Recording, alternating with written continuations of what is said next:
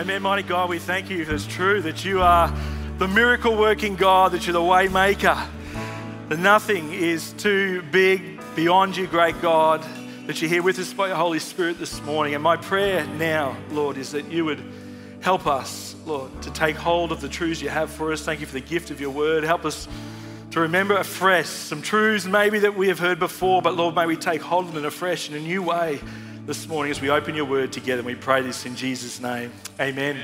Please be seated. I want to add my welcome to you. So good to have you with us, those joining us online as well. Carly is your host there this morning. You're in good hands. And I do want to just um, do a special welcome this morning. We're really blessed to have Pastor Iwan and Liana here with us this morning. Back when we purchased our city um, uh, facility a number of years ago now. Um, Pastor Iwan at the time um, was just so generous in helping us to take hold of that property and been a big part of our journey.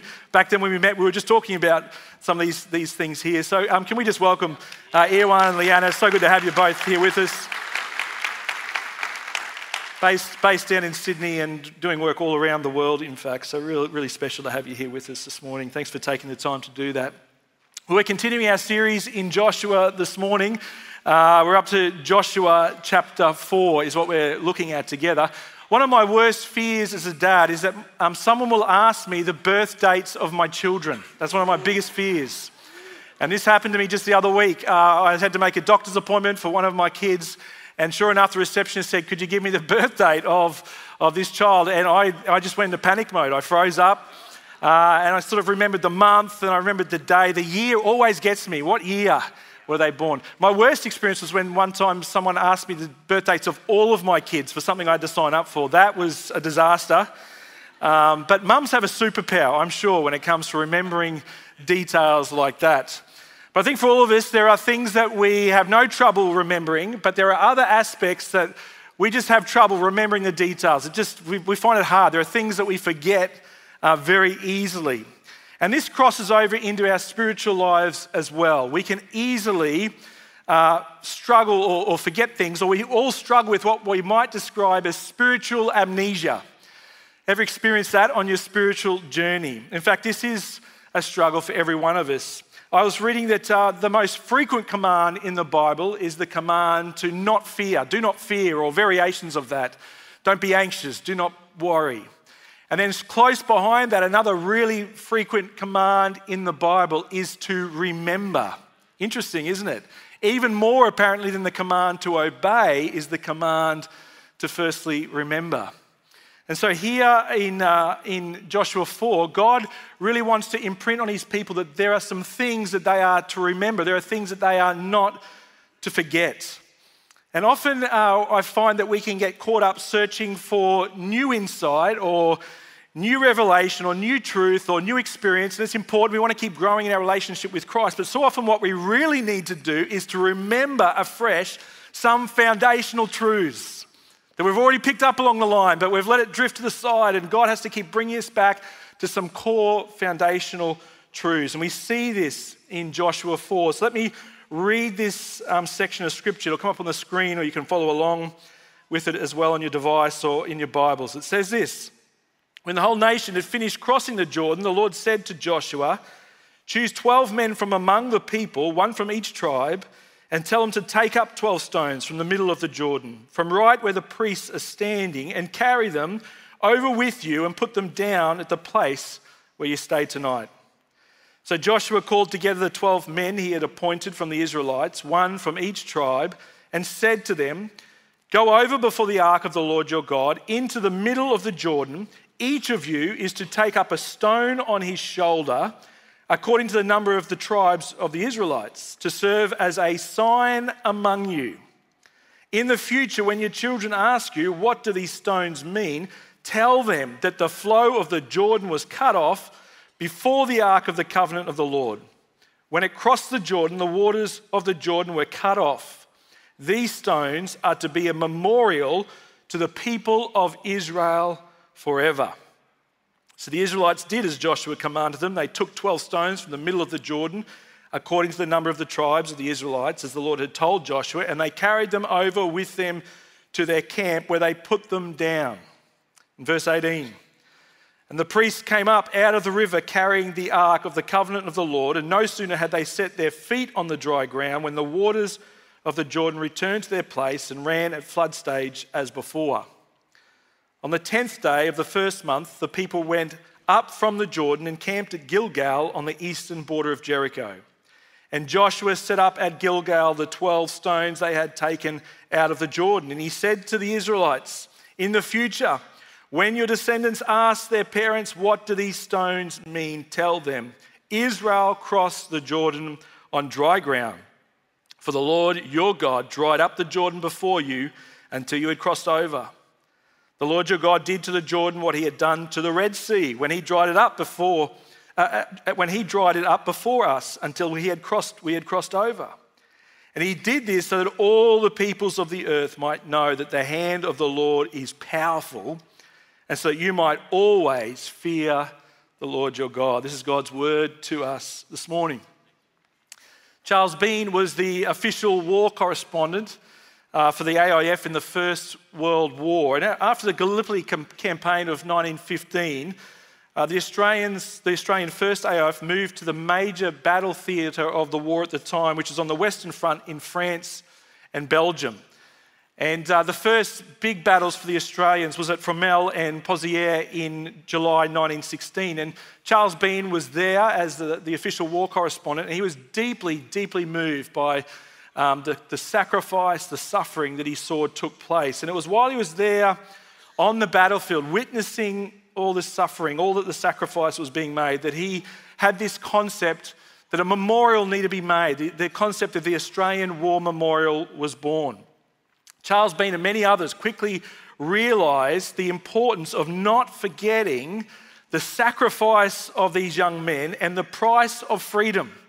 Also, they realized the importance of not forgetting the horrors and the devastation of war in the hope that this would never happen again.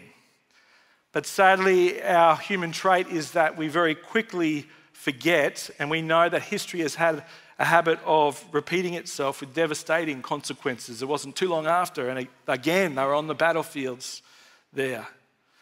And this can be the same in our spiritual journey. Because God knows that no matter how significant an encounter we have had with God in the past, no matter how powerfully we have seen Him work in the past, no matter how we have experienced Him and seen Him and heard from Him, he knows that in the midst of the busyness and the pressures of life, everyday life, He knows that when we experience disappointment or when we hit spiritual roadblocks or God doesn't work as we expected Him to work, it can be so easy for God to get crowded out and for us to forget who God is, what He has already done for us in the past, and what He is calling us to. In Psalm 106, we read about the Israelites coming out of captivity in Egypt, crossing the Red Sea. And it says this in Psalm 106 But they soon forgot what he had done and did not wait for his plan to unfold. In the desert, they gave in to their craving. In the wilderness, they put God to the test. In Jeremiah 18 15, it says, Yet my people have forgotten me. They burn incense to worthless idols, which made them stumble in their ways, in the ancient paths. They made them walk in byways on roads not built up. It's because they forgot God. They ended up walking down paths they were never intended to walk. And then Isaiah 17, you have forgotten God your Savior. You have not remembered the rock, your fortress. Therefore, though you set out the finest plants and plant imported vines, Though on, day, on the day you set them out, you make them grow, and on the morning when you plant them, you bring them to bud, yet the harvest will be as nothing in the day of disease and incurable pain. When we forget God, the consequences are not good. It leads us down wrong paths. It takes us into situations and circumstances. And these are warnings to us about not forgetting God. And this is for all of us this morning, wherever we are on the journey of faith. Even for those who have been on the journey of faith for a long time, we read the story of the Israelites, we realize how easily for any of us we can forget who God is, who we were before God rescued us, where we were in slavery in Egypt, in slavery to sin, and what God has done for us. And we're not to let anything crowd that out. And there are a couple of things that God particularly wanted his people to remember in this really important moment as they're stepping in to the inheritance that God was giving to them. Some things that he wanted these stones at Gilgal to remind them of forever, it says. And the first was this he wanted them to never forget that he was a, that he is a miracle working God. That's what he wanted them to remember. You see in verse 6, God says that this will be a sign to, among you. This will serve as a sign among you. And that word sign means a pledge or omen, but also miracle is what it means. And we know in the New Testament, the phrase, the signs and wonders, signs and miracles is a common phrase that we see. And then later in this, in this section of scripture, in verse 18, the writer is so intentional with the details about how the river start, stops flowing the moment the feet, the ark comes in and doesn't stop until the moment the, the priest's feet hit the other side. He's very specific details to make very clear to everyone that this was not just some natural, sort of unusual natural occurrence. They wanted to be so clear that this was a supernatural, miraculous act of the Creator God. He wanted to be so clear on this. And God wanted to remind his people every time they saw those stones that God, our God, is a miracle working God. Duane Miller um, had, was a pastor of a church and he had great enjoyment in preaching. He loved just being able to share God's word. But he awoke one Sunday morning and he had um, picked up a flu and it had impacted his voice where he could, he'd lost his voice. Very painful. Um, his voice was just a soft whisper, very raspy, and he thought, well, that's fine, and you know, I'll get over this flu and it'll be better again. But he recovered from the flu, but his voice never recovered. And it was so bad, his voice, he ended up having to leave the pastorate where he was because he just couldn't preach, he couldn't speak. He found it very hard to find other employment because he couldn't speak, he couldn't talk, and he went to so many different doctors. Uh, he went to, in total, 63 different physicians. Um, he checked out his voice to see what was wrong. And he was even, his case was even scrutinized by this Swiss symposium of the world's leading throat specialists to try and work out what was going on. And the diagnosis was that the flu, this flu variant he'd had, had actually destroyed the nerves of his vocal cords. And the prognosis for recovery was zero, is what they said. This is, you're never going to recover, you're going to have this for the rest of your life. And naturally, Duane was pretty devastated by this.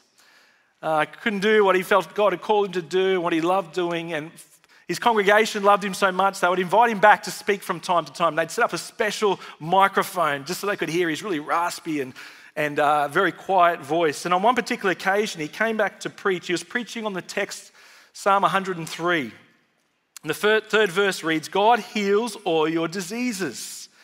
And Miller said later, he said, I, I, with my tongue, I was saying, I still believe that God heals, but in my heart, I was screaming, but why not me, Lord? Why haven't you healed me? And he went on to the next verse, which says, The Lord redeems your life from the pit. And as soon as he said the word pit, the, the, this, this choking sensation he had on his voice for all these years, it was, it was released. And Duane said, For the first time in three years, I could breathe freely.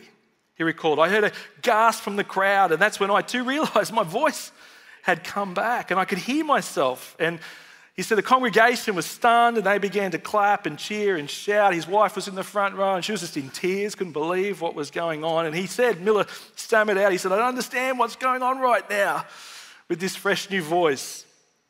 And subsequently, they did doctor's examinations and they were just in awe. But the amazing thing is that this, this actual occurrence was recorded. They actually got a recording of him actually preaching that day and it coming. Would you like to hear the recording? Have a listen to this. Have a listen to Duane Miller. To say that every single person will always be healed because Jesus died on the cross is a misinterpretation of Scripture. Not true. Won't work.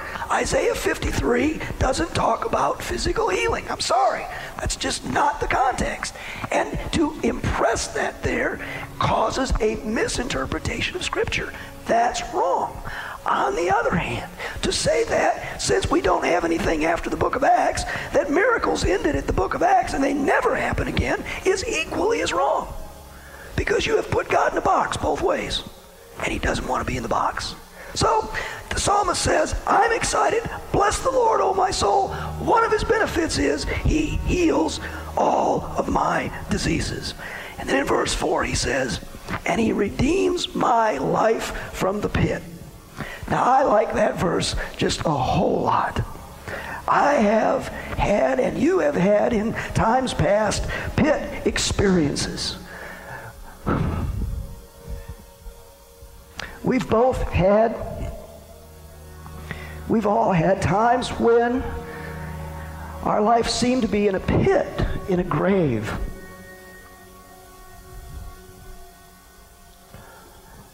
And we didn't have an answer for the pit we find ourselves in.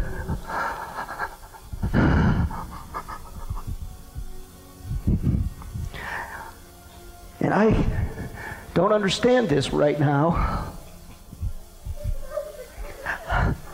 I'm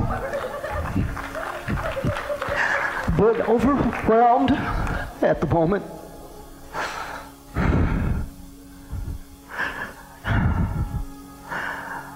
I'm not quite sure what to say or do.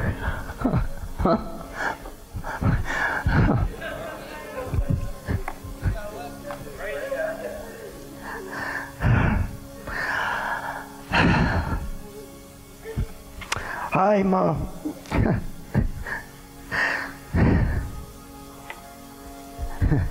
sounds funny to say at a loss for words. Isn't that amazing, church? Isn't that incredible? Praise God. Praise God. Today, um, Duane Miller is actually pastoring again. He hosts a radio program now, believe it or not, and, uh, and he wants to tell others about a God. This is his words. He wants to tell others about a God who he is convinced still performs miracles today. He says in his words, You see, God didn't just restore my life, He said He amplified it. That's what God wants to do for each one of us. God, our God, is the God, a miracle working God. But let me ask you this morning do you think this was a, you know, Duane's healing, was that a supernatural act of God? Or do you think it was better explained as some sort of spontaneous remission that only coincidentally occurred while he was quoting the Bible on healing? I know that the very concept of a miracle can be a big faith obstacle for many, many people. Are miracles real?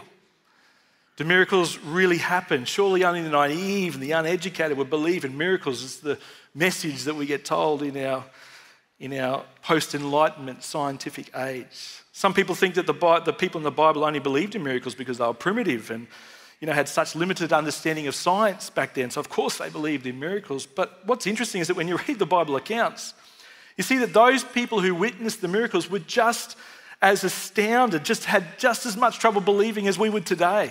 It's, it's, you see it there. Doubting Thomas, many others were in awe and they couldn't believe.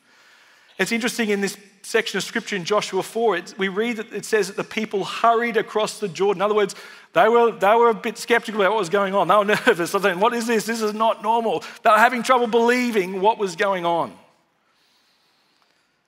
And people in ancient times, they weren't naive or uneducated. If you study history, you will know that their achievements were phenomenal and outstanding, what they did.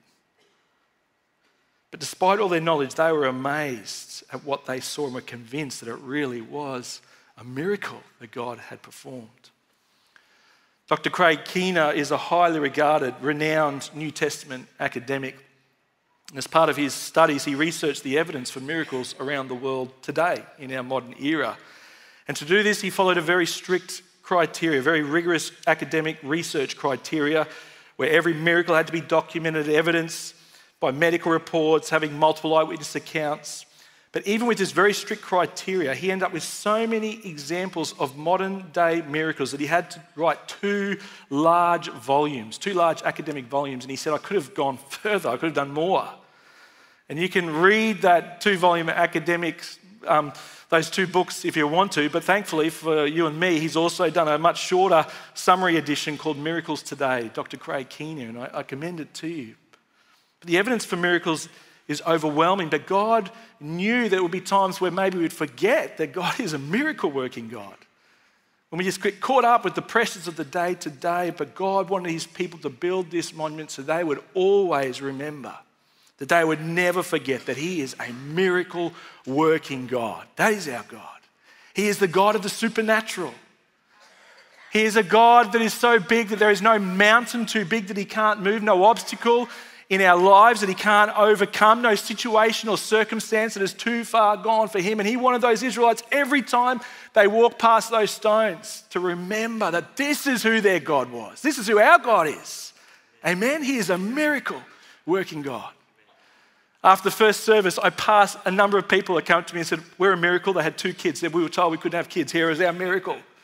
Another young, young dad who we've been praying for for months, he said, I'm a miracle. I was miracle. You're a miracle. Jeanette's got an amazing testimony of healed. We should praise God this morning. This is who He is a miracle, a miracle God. The God of the impossible. The second truth that God wanted His people to never forget is that they could do nothing without His empowering presence. Across both chapter 3 and 4, there's this big focus on the Ark of the Covenant. It's central and everything that's happening on. Jody mentioned it in her message, and it's here again in chapter 4. Everything centers around the Ark. The Ark has to be, go first into the Jordan. The ark, has, the ark has to remain in the center of the Jordan while the people pass through and, and wait for the Ark. Everything is centered around the Ark, which represented the very presence of God with his people.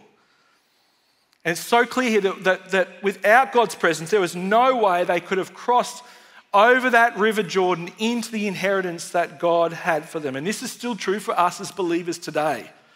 The big difference between Joshua 4 and for us is that, praise God, we no longer need to carry the ark around, which is a blessing, I want to tell you.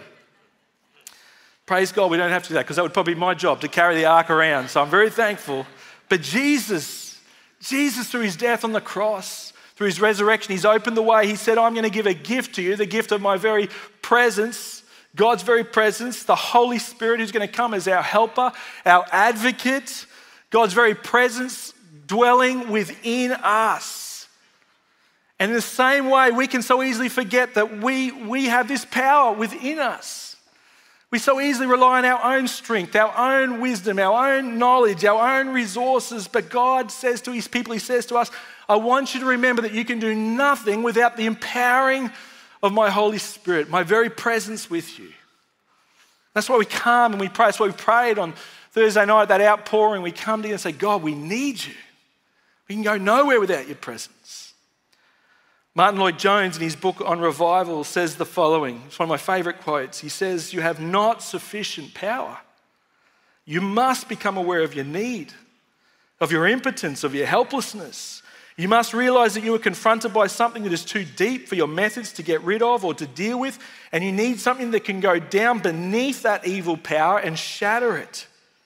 And there is only one thing that can do that, and that is the power of God. And we too must become aware of that. We have got to feel it until we become desperate. We must ask ourselves how can we succeed if we do not have this authority, this commission, this might and strength and power? We must become utterly and absolutely convinced of our need.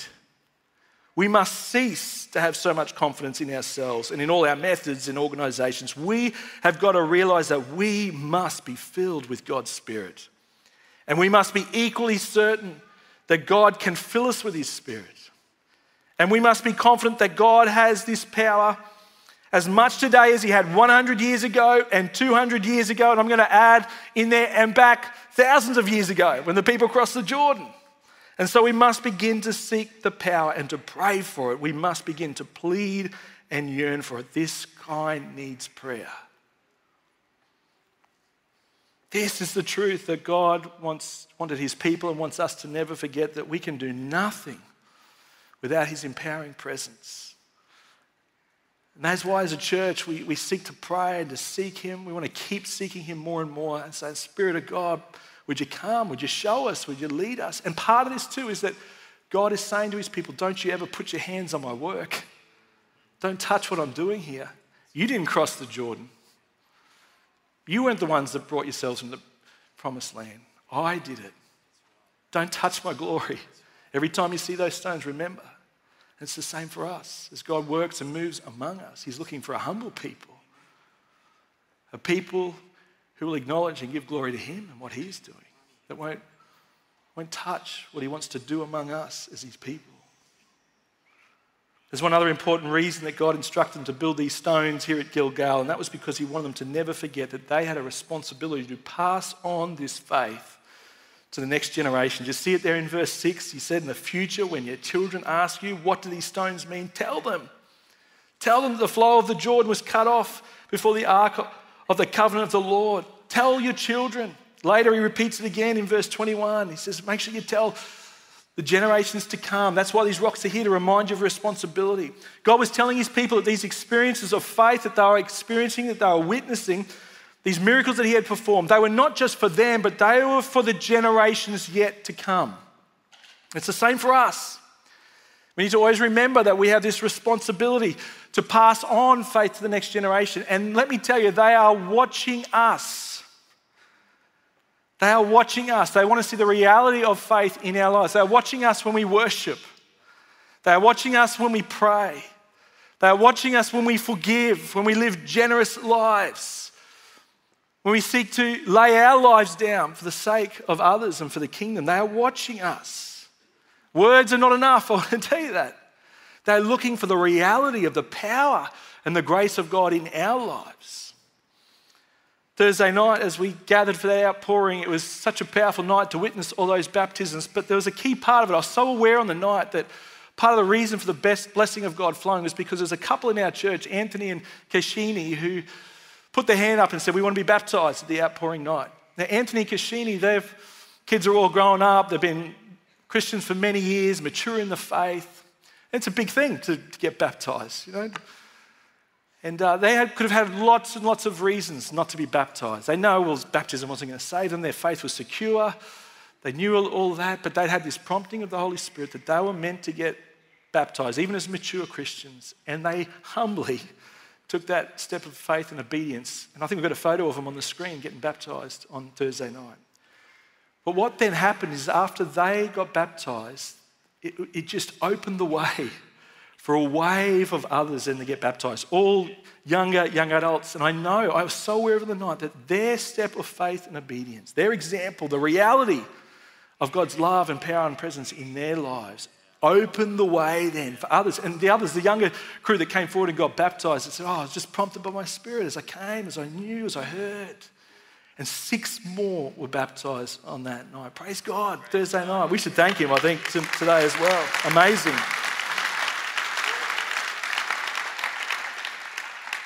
I love how Psalm 78 puts it. It says these words We will tell, this is our prayer as a church, we will tell the next generation about the glorious deeds of the Lord, about His power and His mighty wonders, so the next generation might know them, even the children not yet born and they in turn will tell each tell their own children. So each generation, this is the prayer, so each generation should set its hope anew on God, not forgetting his glorious miracles and obeying his commands. This is our prayer.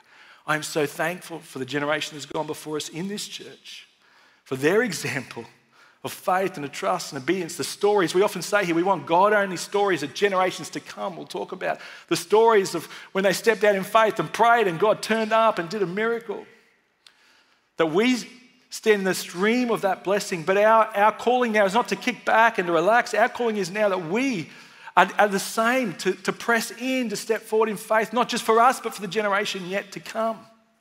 Some of you might not realize, but we have our own stack of rocks here on the property, just out in the garden here. When God opened the way for us to get the fifth block of land, and so we could build this auditorium, if you remember, we held a special prayer meeting that night, and we had people gather on every corner of this property.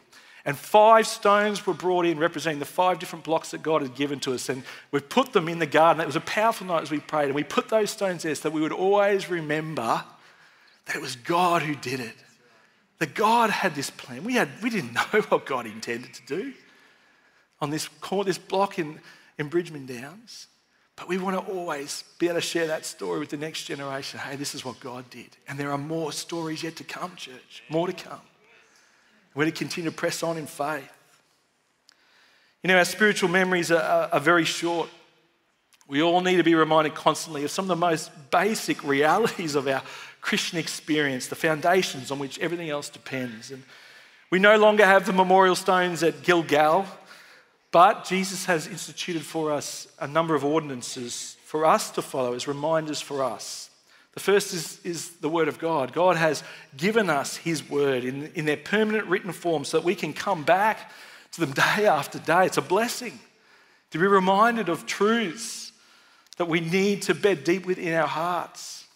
The second is the opportunity to gather together, fellowship with other believers. It's so important as we gather together to encourage one another, to worship together, for instruction, for fellowship.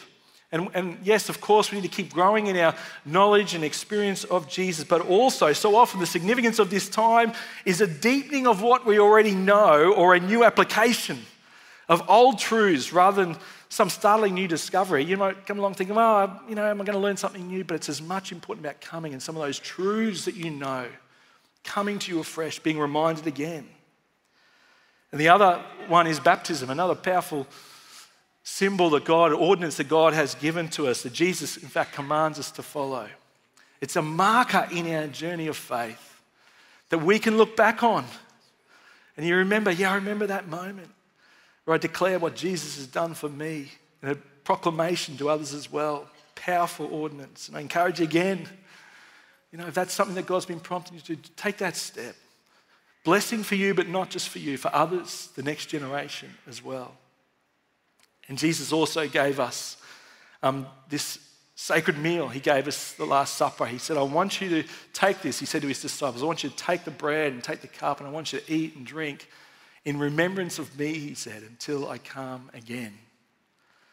And so, as we close this morning, I'm going to invite the band to come out and we're going to share. I think it's just so right that we share in communion this ordinance of remembrance that Jesus has given to us.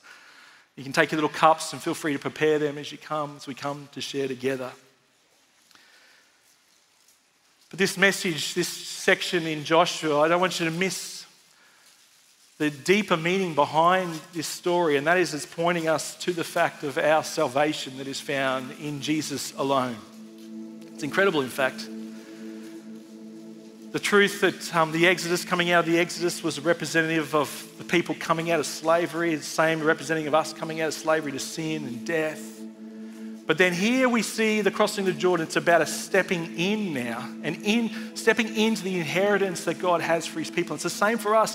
That moment that we come to faith in Christ, because of what Jesus done for us, not only did He rescue us from slavery to sin and death, not only did He rescue us, but the other incredible part of this that he also has brought us into an amazing inheritance. And sometimes we talk a lot about the bringing out, but we forget to focus as well on the coming in, the incredible inheritance and blessing that he has for us. You know, the crossing of the Jordan River, the Red Sea, they are amazing miracles, but there is a far, far greater miracle that these are pointing to.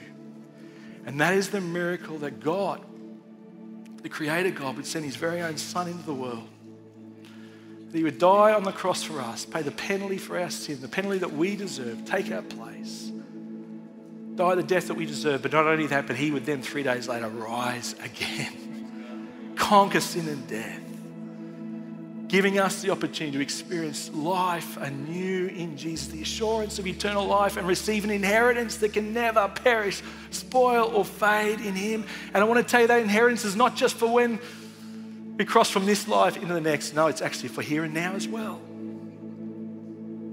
And maybe you realize this morning you, you, you, haven't stepped fully into that inheritance. Well, this morning is an opportunity for you just to step in. And you know how you step in? You start by remembering.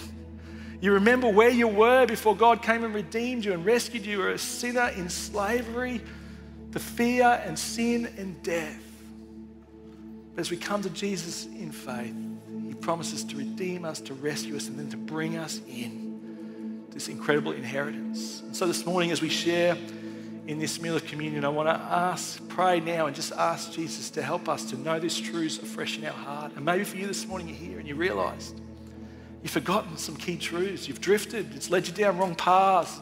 The good news is this that our Heavenly Father, you can turn to Him at any moment. He's a God of compassion, full of grace and kindness and mercy. Right now, this morning, you go, I realize I'm far from Him. You can just turn to Him now. And He will meet you in that place as we share in communion together. He wants to meet you in a personal way that you would know afresh that inheritance that He has for you. And so I want to encourage you to take hold of this opportunity to do that this morning if that's you. Let me pray as we come to share. Heavenly Father, we thank you for this meal that you have given to us to remind us of all that you have done for us. Thank you for this miracle, the greatest miracle of all, Jesus. That you would come, that you would die, take our place on the cross, take the penalty for sin, that you would rise again, that we might know life anew in you, being born again. Thank you for the inheritance that you have for each one of us if we'll place our faith and trust in you. And so now, as we take the bread and the cup, Lord, may these truths, Lord, may by your Holy Spirit help these truths to take hold in our hearts, we pray. In a fresh way this morning, we ask. We pray this in Jesus' name. Amen. The night Jesus was betrayed, he took the bread and he broke it. He said, This is my body which is given for you. Take and eat in remembrance of me. Why don't you take the bread now, the wafer now, and eat that as we give thanks in our hearts?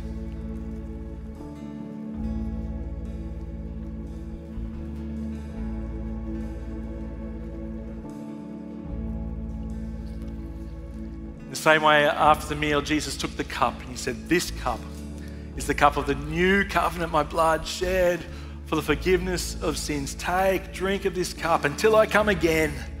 Until I come again in remembrance of me. Let's drink together with thankful hearts.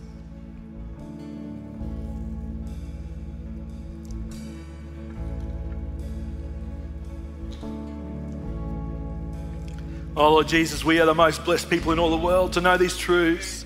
And so now, Lord, our right response is just to worship you, to honor you, to praise you, to lay our lives down before you, great God. Come, Holy Spirit, fill us as your people, things you're yet to do. Oh, Lord, come, move among us, move in this community, this city, this nation, beyond, Lord. We ask and we pray this in Jesus' name. Amen. We're going to worship in these next few moments as we just declare these truths. If you're here this morning and you have a need, We've been talking about a miracle working God this morning. It's an opportunity for us to respond in faith. If you have a need this morning where you need God's help and His intervention, I want to invite you to come forward during this song. And some of our pastors will be down the front. They'll pray for you. If it's a healing need, they'll pray for you. If it's some other situation or circumstance, you need God's help. Come this morning in faith. He is here with us. That God might help in that situation. If you're here this morning saying, God, I need a fresh empowering of your spirit. I've been doing it in my own strength. You come, come and kneel at the front or be prayed for. Let's stand together as we worship. You feel free to come. Let's respond in faith, declare these truths this morning.